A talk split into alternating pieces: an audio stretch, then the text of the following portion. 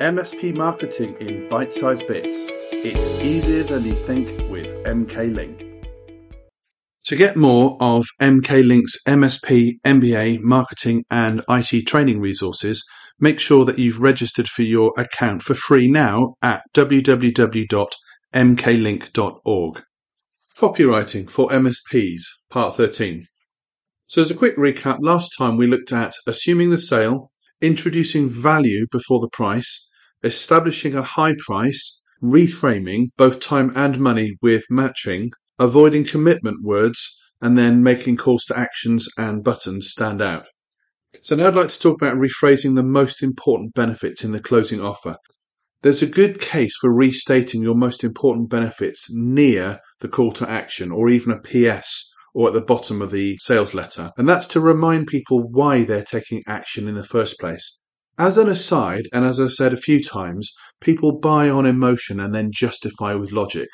So it's important that you actually provide the logic in the first place and perhaps restate it near the call to action.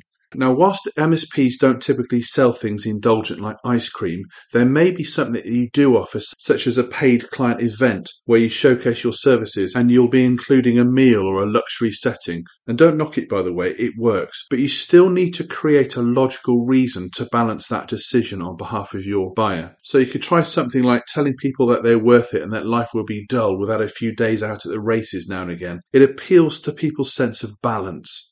Make things fast, easy, and simple. Don't make it seem like work.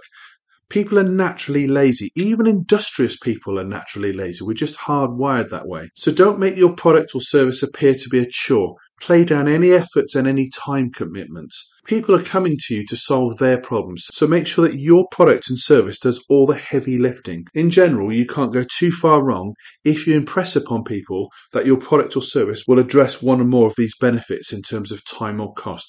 Remember to restate it in several ways and let people imagine the benefits for themselves. And remember to avoid commercial words such as buy or order or sign up or money, spend, pay, payment, cost, purchase, and replace them with words like invest and investment instead of money. Or try words such as join or proceed or continue or reserve or apply instead of just sign up.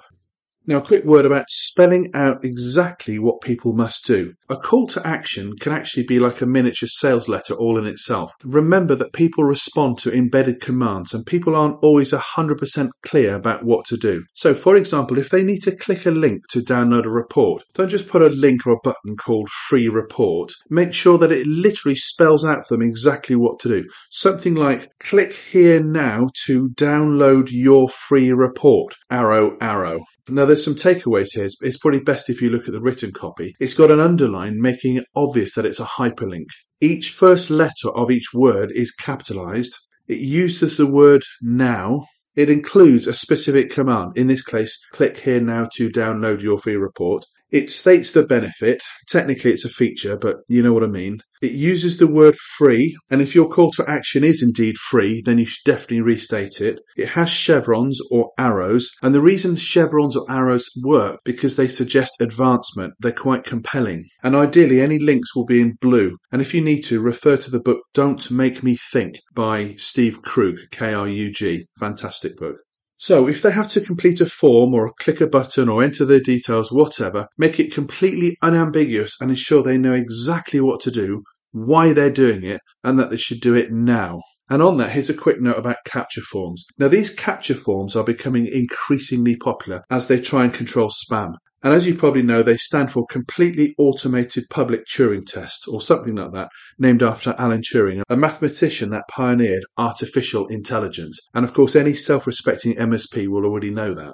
To be clear, these CAPTCHA forms might be necessary if your website is being spammed, and if it isn't being spammed, then it, then it probably will with auto generated garbage. But they're a pain in the neck for the user, and they can be quite rude at times. I remember looking at a photographer's website a while back, and his contact form said at the top, make sure you enter your information properly before submitting. It felt like I was back at school. And it was followed further on down the form with, with a CAPTCHA device that asked me to add 10 and 2 and then enter that result to, and I quote, prove that I am a human. It was definitely designed by someone with, shall we say, suboptimal social skills. And just for the hell of it, I entered 12 as a word and it told me I was wrong. So it was just annoying. In short, it was all rather insulting and dehumanizing and it didn't compel me in the slightest to enter my details. So what's the answer? The answer is to explain why you require them to enter certain details as politely as possible and thank them in advance. Make it as pain free as possible and remind people with a link to your privacy policy that you'll guard their privacy like your life depends on it. And of course, that helps with Google as well.